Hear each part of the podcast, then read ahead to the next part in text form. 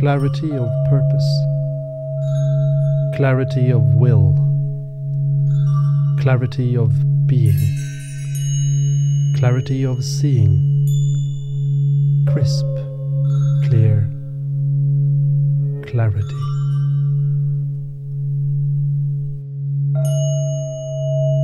A lonely light, the desire to move.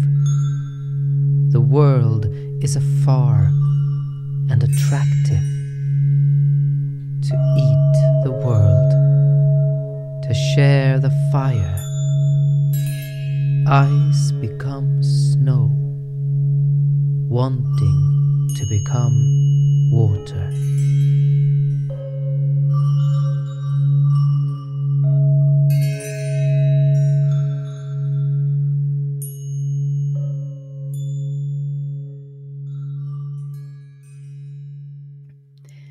This is In the Borderlands, a podcast exploring creativity, mythology, and magic. And your hosts, Mikael Öberg from Sweden. Torgrim Melhusdene from Norway. Two performance storytellers, myth lovers, myth makers, that always seem to find ourselves somewhere in between. Yes. This episode, Hunger Moon, is episode number ten of Luni Solar Mind, a podcast within the podcast. Starting in May twenty twenty-one, we decided to venture out into the light of each and every full moon for a whole year to see what inspirations and intimations we would get. And when that year had passed, and we had poems, pictures, recordings, mythological musings, and the cycle began again, we decided to share these findings with you. So here we are, in the light of Hunger Moon. And what we got this time was uh, quite short and sweet, to the point. Yes. Yeah. I just went outside and the moon was there, shining clearly. Doing its thing. Yeah, so I the only thing I got was clarity. Clarity in all these different shapes and forms. And I felt that was the message that came through. And there is something about February, at least here in the here in Norway. It's the coldest month of the year. And this cold, and usually when, when snow is laying on the ground also, there's something there's something crisp, there's a crisp clarity to the air. Mm. To the atmosphere, like the final stages of winter, when actually winter is seems like it'll never end because it's it's it's cold, colder than it's ever been before. Yeah, the grip is hard. The grip is hard, but in that hard grip of winter, there is also this, yeah, this clarity. Mm. Mm. Yeah, and and of course, uh, one can imagine that historically it's been named the Hunger Moon because. In an older society, let's imagine a Stone Age society, you've you've spent up most of your stored resources by then and just waiting desperately for spring to come. Your moon was clear. And yeah. And when I went out here in, in Jana, where I live, it, it wasn't clear at all. It was overcast. But there was a strong wind. The clouds were moving quickly across the sky. Mm. So the moon was visible nonetheless, so it created the image of uh, of the moon being farther away. Mm. So, so it was behind a veil, but mm. it was a bit um, paradoxical in a way because it, you could really see the moon, but it but it was it was full of clouds. Mm-hmm. So that I think gave me this impression of something being far away and and the desire to to move in that direction. Mm. Mm. So it had more movement maybe than than this. The, the clarity I I feel is still somehow. Yeah, and my, my moon felt closer than yours. Yeah, yeah. My moon is closer than yours. um, so in that sense, you have both the present moment, the stillness, and just the being. Yeah. The present moment, basically, and yeah. Also the desire, the hunger for, the yearning for something that is still to come. Yeah, uh, in the depth, in the like the really hard grip of winter, but you are still hungry for restarting the cycle. Yeah, yeah. We talked about hunger for the wolf moon, but that was this sort of ravenous hunger when you can't think clearly. Yeah. The wolf staying in the forest or roaming around the forest, just being hungry and not being able to break that cycle. And this is a different type of hunger. Yeah, because that hunger was the kind of hunger where your blood sugar is so low that you can't really think and you, you're totally you're walking around in a state. Yeah. Well, this is almost like you go into another level where it, yeah. where it gives you kind of clarity in a sense, yeah. like uh, you're off into the wild wilds and you've been fasting and... Um, And suddenly there's a maybe a release of chemicals in your brain and suddenly you see, see things more clearly.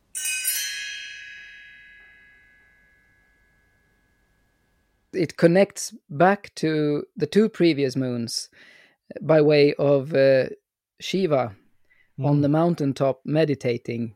The first one is the withdrawal when you are moving away from the world. Mm. And the second one is when you are on the brink of dissolving. You mm. you have you have removed yourself so far from the world that that you cannot really co- come back. You cannot really make the choice. And this would be somehow the place where you could make the choice to return to mm. the world, because mm. you can see it there in mm. front of you. There is a clarity of wanting to return into the to the thick of it. Mm. But you are not yet there. Not yet there. You're not yet moving. This is this is is like you have breathed in, and then you're mm. about to breathe out, but there's that little little pause there. Mm. Mm. It's like uh, my first ayahuasca ceremony. It lasts for three days. Mm. In that sense, and the first day is truly that, just being blown away by it all, and then the second day for me at least, that I I really started to dissolve. Mm. And on the third day, I was so far far gone. I was like Shiva on the mountaintop, not yet having decided to, to rejoin matter. And I actually, it felt like it was impossible. I was basically zoned out into this frequency of everything. and I and I and I and I, I, I tried to go back to the body, but I I, I just couldn't. Mm. I was uh, I, so I, I was I was there. I was the only one left in the in the chamber while everyone, everyone else was eating. But I I just felt, okay, I just have to stay here longer until I finally, you know, somehow made the choice. Okay, this is enough now, uh, and I and I was able to go, gradually return to this form. I mean, the entire process also had had to do about the value of being matter. But mm. uh, then there was someone who had taken care of me, because. because I was like so far gone, and, and put a plate of food next to me. Mm. So when I when I came back to the world of form, and I and I could feel this clear hunger, like this hunger for life, for flesh, for matter, for being the specific avatar of Shiva, because I had been dancing like Shiva as well. There was a Shiva relationship in that in, in those three days. Mm. And that meal... I ate that meal with perfect clarity, I remember, because like every single bite, it was a completely vegan meal, and I could feel that it was healthy. It was, and I, at that moment, you know, it was impossible for me to consider eating processed food, because I, w- I was clear about everything. Mm. And every single bite, I could feel, you know, the granules of the rye bread and, and the taste of the vegetables. Every single thing was appreciated. So it wasn't, as you say, not a ravenous hunger, but it was a hunger for life that was being very clear and present in mm. every single mastication, every single, uh, every single, you know, sense. Mm. And so that, that meal is the best meal I've ever had. It was, in a way, my first meal and my last somehow. It's like mm, prop, mm. my yeah proper meal. Yeah, because every single meal I've eaten before or since, I haven't been that present, mm. and I haven't felt it, because it was, in a way, my reconnection to the world of matter. Mm. Uh, after having been one with all, it's a very appreciative hunger. Yes. A focused hunger. Mm. And if you look at the bigger pattern that is starting to emerge just from our full moon project. Mm-hmm. This is the tenth moon. Yeah. During the summer, we had the mead moon, which mm. was about fullness and gorging, swallowing the world. That's kind of the, on the on the other side. It's far away from this point where mm. we are now in the Hunger mm. Moon. Mm. But this quality that is present here, this clear, appreciative hunger, is needed for that gorging to take place properly mm. in the summer. Mm. So there's like a bigger story. Yeah. The warmth and the light of the summer, the physicality, the eating, the sensual quality of existing. And then here we are in the fasting and in the darkness, which is more mind yeah. focused. Opposite ends of a nice big round circle. mm, three hundred sixty degrees of pure bliss. Yeah, it is like the uh, like the aum and then the, the pause before you mm. say then another aum and then mm. from the beginning to the end and then back again. Mm. Yeah, it's beautiful. It's like the space in between breaths. It's yeah. uh, it's a moment to cherish, uh, a moment to acknowledge. Yeah. Moment to enjoy. Yeah. Mm. Actually, those moments are often seen as, you know, hard to, to deal with in our yeah. culture. The, the moments of not knowing, in a way. Yeah. Because you, you haven't decided yet. You're about to decide, but you haven't fully decided whether you will return and in what shape or form, which doesn't have to, I don't, I don't have to speak about, you know, in a in a reincarnatory sense, but also in a, because you reincarnate so much in your life anyway. Yeah.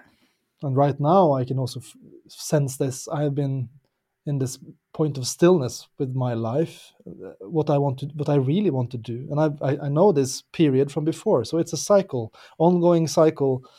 And trouble, I think, only comes when we start to resist this natural cycle and only want there to be summer, only want there to be to be spring and eternal summer, and do not and resist the winter in our souls. Mm. Because to f- truly be part of life, we have to know what we are hungry for. Yeah. I mean, so then then you need that sense of not knowing and then going to the core, like, ah, that's my hunger. Yeah. Mm. Because it's more than an intellectual choice. Yeah. It's about feeling properly. Like you say, you feel the hunger and it grows out of your entire being. Yeah. Yeah. It's that kind of hunger. yeah. It's it's not a hunger that you can fill with just anything. It needs no. to be the exact right food. Yeah, maybe there's a way of practicing this. Like, first noticing this moment. Mm. And maybe slightly expanding it. Mm. To, to see what... Yeah, so, what what, yeah, what is really there. Yeah, yeah. Don't be afraid to take a pause.